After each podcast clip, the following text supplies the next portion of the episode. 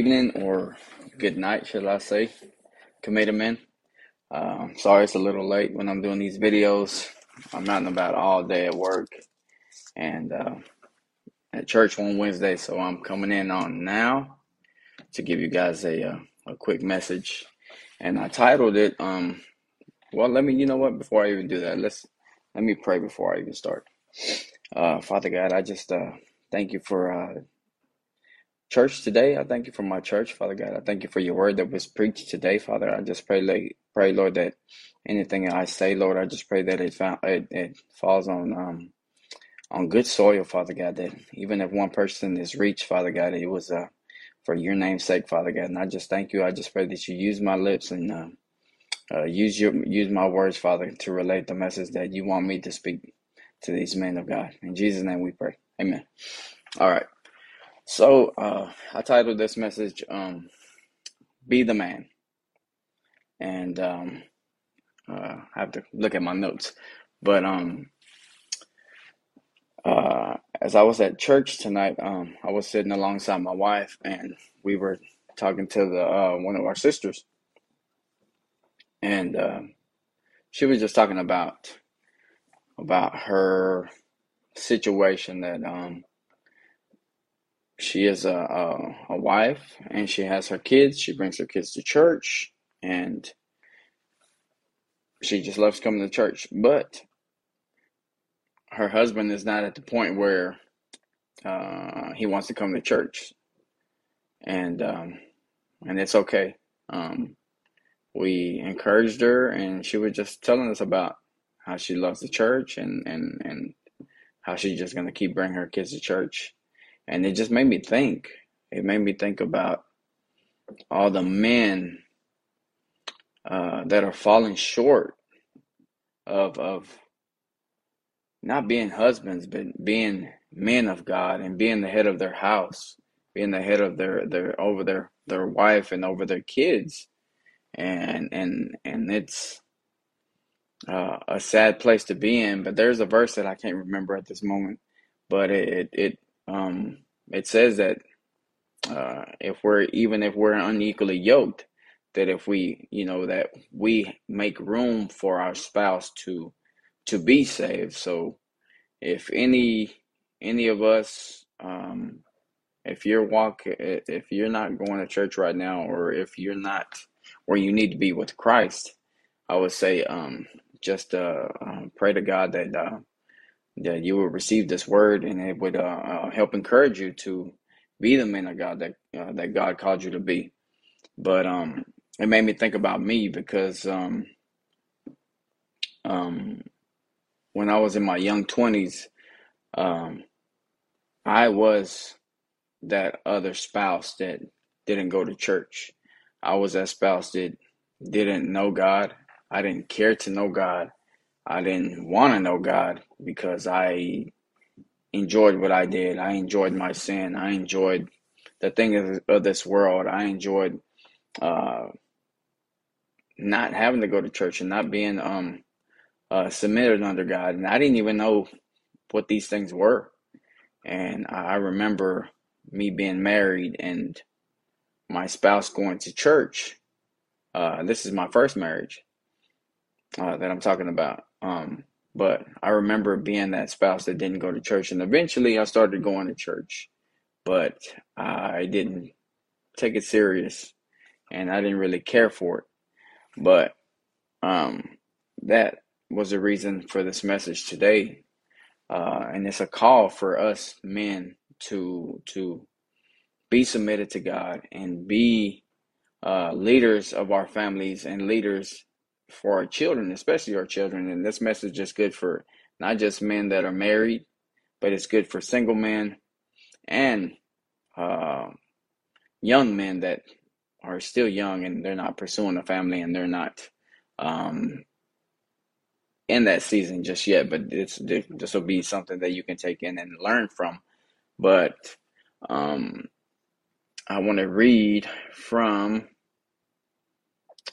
man, they did not get my my verses. Um, that sucks.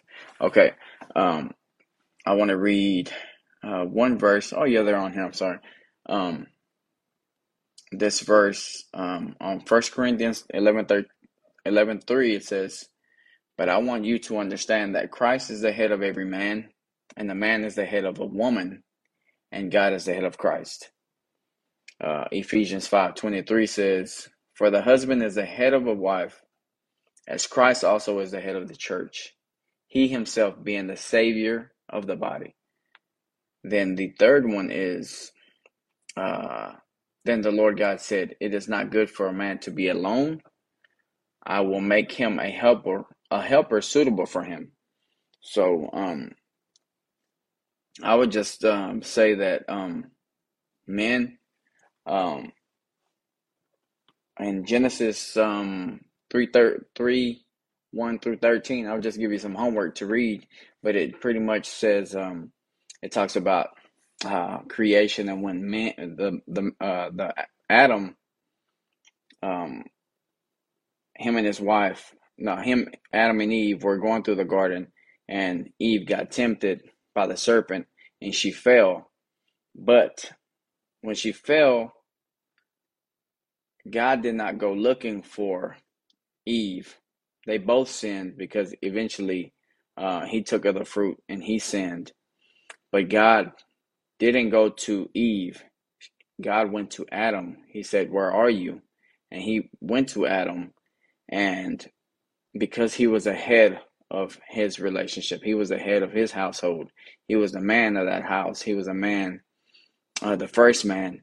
And God went to him first so I would just tell you guys, uh, men, to take take charge over your families. Be the man that God called you to be. Um, and it and it brought me to a, uh, a an example that I can actually kind of um, correlate it with is if you've ever uh, worked somewhere and you had somebody under you, if you were training somebody and they were working alongside of you um, and you've been you've a season you're a seasoned employee you've been there and you're showing this new guy the ropes. And you take them under your wing you're showing them hey this is how we do this here. Um, this is how the culture is at this at this place. We work we do this this and this and that so you're training this this guy but let's say that guy that you're training makes a big mistake and he screws up, he messes something up, uh, an order or something like that. Your boss is not to go to you. I mean, your boss is not to go to the to the new guy and put the blame on him. The blame is going to be on you because you were the one that was training that guy. You were the one that was uh, um, training this person up, and the the the the responsibility is on you as a leader over that new trainee that you're training to know how the things are going on in that environment and that job. So just like your boss will get on to you for not showing that person uh, correctly, that's how God is when it comes to us as, as the head of our household. When we do something if we're the head of this household and all the blame comes down on us at the end of the day. So I would just, like I said, at the, the title of the story is uh, be a, be the man, be the man of your household. And I just pray, and I just uh, pray for you guys that um you would seek God and you would pray to God that um you would um call to God and, and to help you in your walk. I mean, none of us are perfect. We're all men. We we're all uh, flesh. We we mess up, but at the end of the day, you're called to be the man of your household. And um, I would say push. Uh, it's an acronym for um, pray until something happens. I would say push and pray until something happens for you to be the leader of your household. Okay, guys, I'm signing off. Have a good night.